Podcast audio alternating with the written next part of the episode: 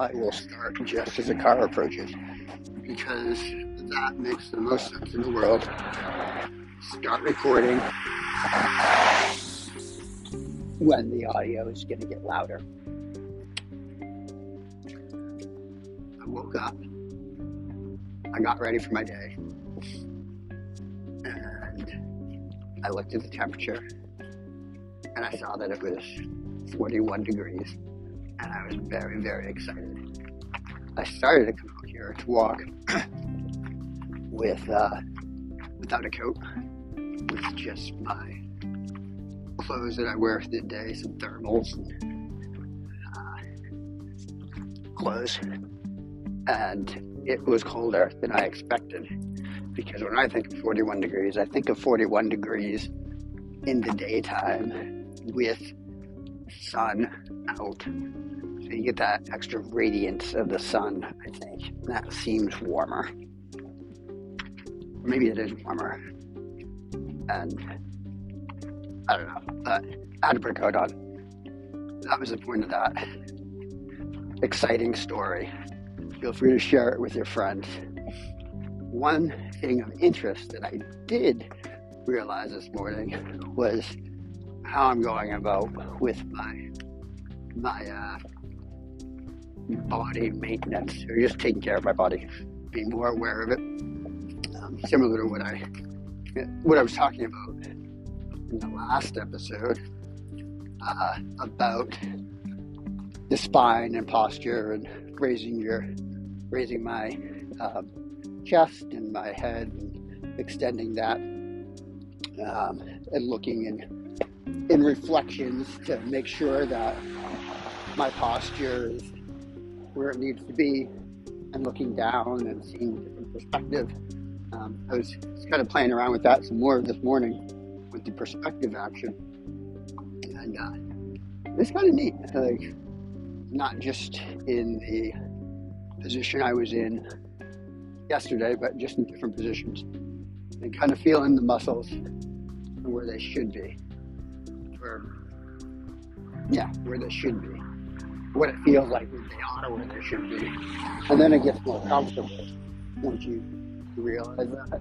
And maybe that has to do with your mind just recognizing and then making the connection. A lot of the time, well, I'm not a neuroscientist in a technical or formal in any way, except for that I think about neuroscience, if that's what it's called, and the connection between the brain and the body. I think there's a lot to be said. It's not groundbreaking information. It's been around forever. And if you think of things like martial arts or dance or any sort of movement art, any sort of activity that requires any sort of precision, you have to take into account the brain and the connection to the body and reaction times, for example, and accuracy and precision. And then there's the strength element as well, and the psychological element that comes with that strength element, especially endurance, tolerance.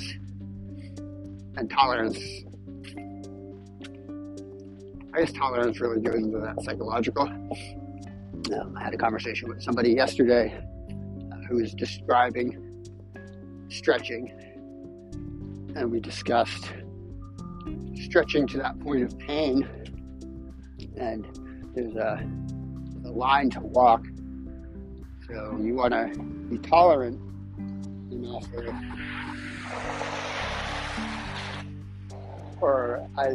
I think it's better to, a better way to put it is to have the willpower, the drive, the internal initiative to push, not through the pain, but embrace it. Understand that in some cases that pain is being registered as pain, and it is pain. However, it's quote unquote good pain, in that it's the action that is causing the pain is also causing a positive result. I think that is a clearer way to state that. I'd compare that to childbirth, maybe. Maybe not. I've never birthed a child, so I don't have any way to understand what that pain is like. But if I am going to try to do that, I would use the analogy this way, in saying that there's a lot of pain during childbirth for the mother, perhaps for the child, and I can't imagine squishing through a hole like that is comfortable. And sure, the bone structure and stuff's made to be able to do that. It's natural, but that doesn't mean it's not painful. I wonder if any studies have been done on that. It'd be interesting. But yeah, so that pain is there for at least one party, potentially. And but the good that comes out of it is life. That's a very abstract analogy. I think the actual example that I used was more clear than the analogy that I used. It wasn't a good analogy.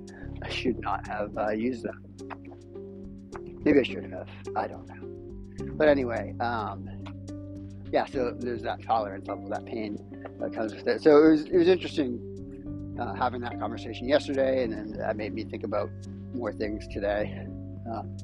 And how there are a series of things that I have started doing over the past year or so for my physical health, and the stretching and stuff being one of those. But then also, like, I scrape my tongue in the morning with a spoon, and it's when I first read about it, I thought it was kind of crazy. I read it in a book of like all these wellness tips, and it's good. We received the book at work years ago through our wellness program there. And I had started reading it. I went to the little seminar class thing that they held. Got the book, read some of it, was interested in the time, and then just slipped back into whatever my day-to-day life was at the time. And then as I started trying to get healthier, I picked it up again. Said, all right, well, let's just start looking at it. It's a short book, so it's easy to just read before bed, or if I was bored, in front of the TV. And one of the things in there was scraping your tongue, and it talks how I do it. I just take a metal spoon, kitchen spoon, keep one in my bathroom, and I just scrape the curved edge, the like edge of the spoon down my tongue, from the back of my tongue towards the front of my tongue, and then out my mouth. And on the end of that is gross. I don't know, maybe it's not gross, maybe you're not grossed out by it, but at the end of it there's saliva, and it's like the white filmy stuff, and it's all that white stuff that had built up on my tongue overnight. If you don't have that, cool, you have a healthier mouth than me. But I'm pretty sure that a lot of people have it, and it's gross. Like, after, you know, the first few days I did it, the first day really I did it, there's a good accumulation there, because I never do it, and but I mean, I brush my teeth and all that stuff, but I don't know. But maybe I'm just thinking thinking differently, but remembering it wrong. But anyway, it was gross. And then I just spit a little bit, and I scraped down some more. I spit a little bit, and then that's it. You know, I brush my teeth and do whatever else I do in the morning. And it's helpful. Like, I don't know. I haven't been. This is one of those things I don't like hearing people say or like saying, but I haven't been sick for a long time, at least 6 months, 7 months, since I've started, however long it's been that I've been doing my own body maintenance, my daily routines, which include breathing, scraping the tongue, and other things. I haven't been sick. Like, I'll get the sniffles, but that's usually just in the morning when I'm walking, just kind of getting up. I think it has a lot to do with the fact that with the practices that I'm putting into place, that I've been keeping in place.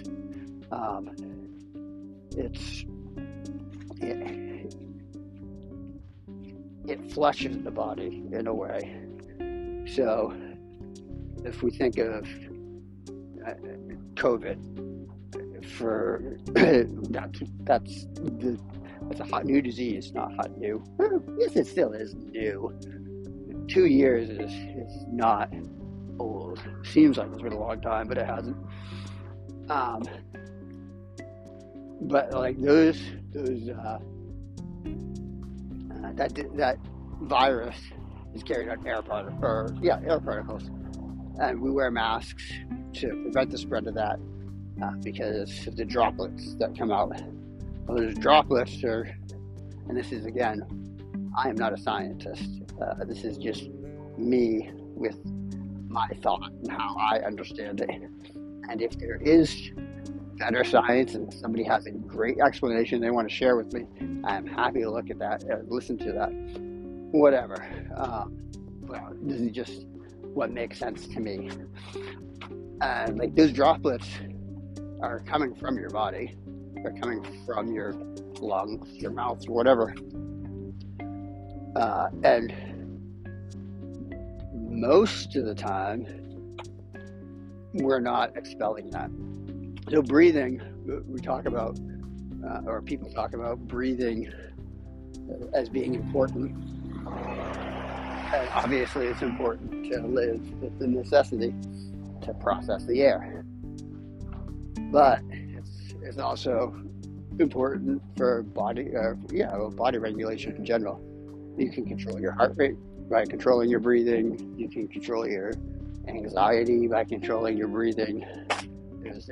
Your breathing is the most conscious regulator I feel we have. That might be hyperbole. It is definitely hyperbole, because I don't know. Again, I'm not a scientist, but breathing's very important. So, but we don't breathe a lot. Like, we kind of just we forget that we're breathing. Like, right now, talking about breathing is making it hard for me to breathe. Could also be making it hard for me to breathe because I'm walking up a slight incline. But I don't think that's the case. I think it's the talk about the breathing that's making it difficult for me to breathe. Whew. That's really weird. Try that. Because I'm curious if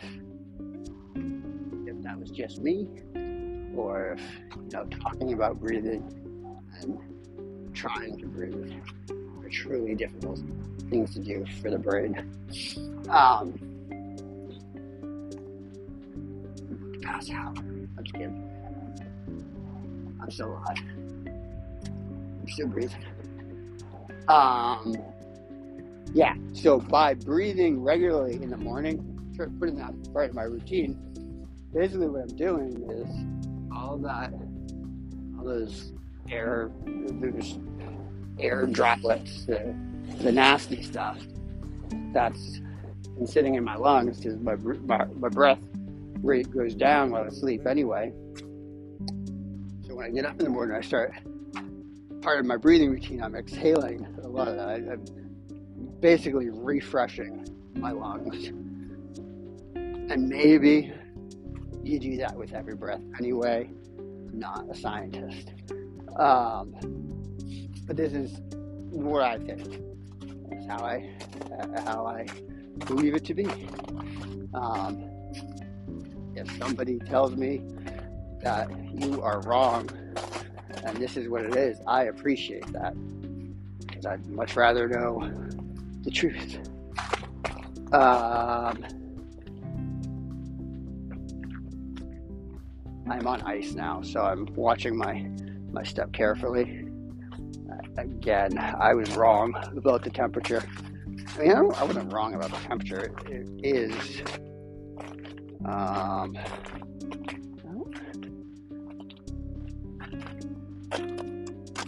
yeah, it is 41 degrees. All right. I'm done here. I'm gonna go ahead and call this one good, because I can't breathe. I'm walking on ice, and yeah.